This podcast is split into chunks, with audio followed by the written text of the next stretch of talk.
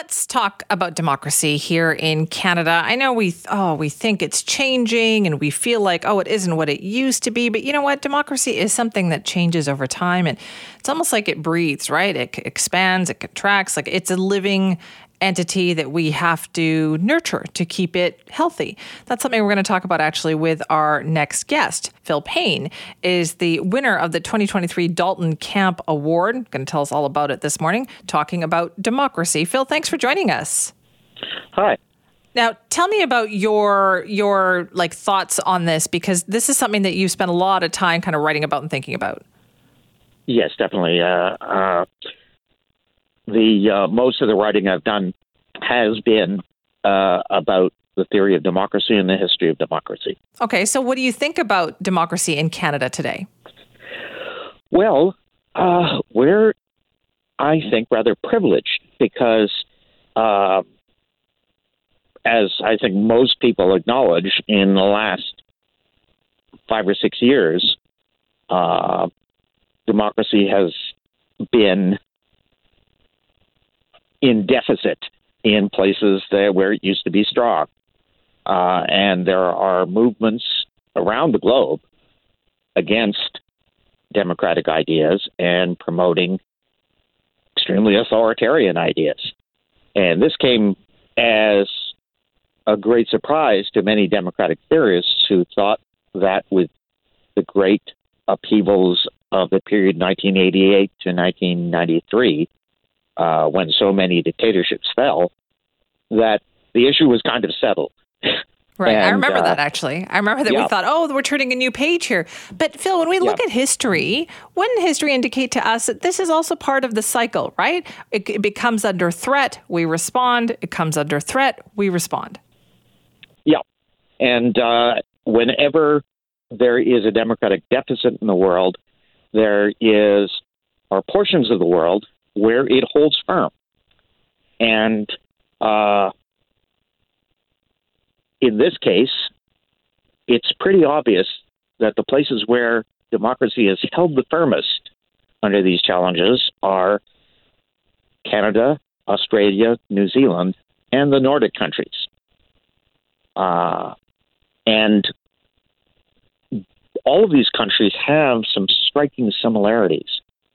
And one of them is their history of public education, which is the point I made in the essay that I wrote. Um, I wrote the essay very hastily.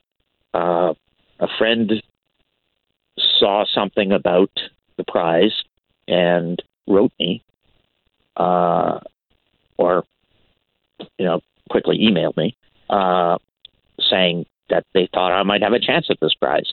And I was kind of dubious.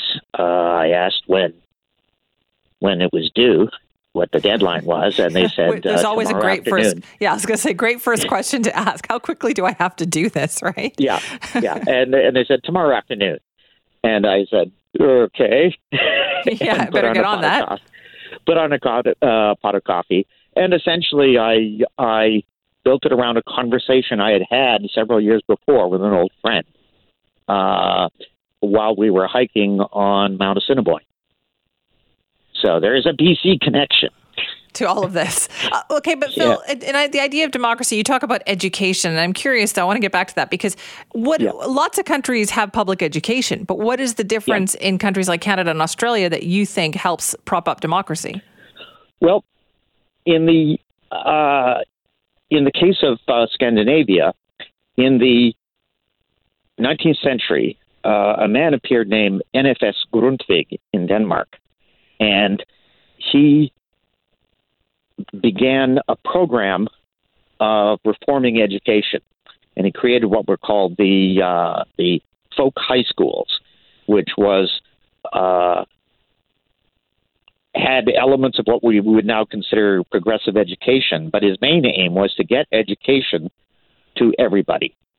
So he organized his schools so that peasants, uh, and at that time Scandinavia was the poorest part of Europe, uh, that peasants could uh, uh could go to school and it would not interrupt the agricultural work season. And these schools proliferated across Denmark and Norway and eventually Sweden, Finland, and Iceland. And they raised the literacy in the Nordic countries very, very rapidly and very effectively.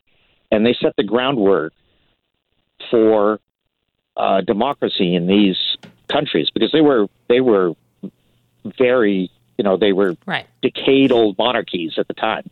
What what I and, love about this, Phil, it also teaches yeah. us is that we these are things that we have to work on, right? We should not take this mm-hmm. for granted. But listen, I got to thank you for your time this morning and congratulations. Yep.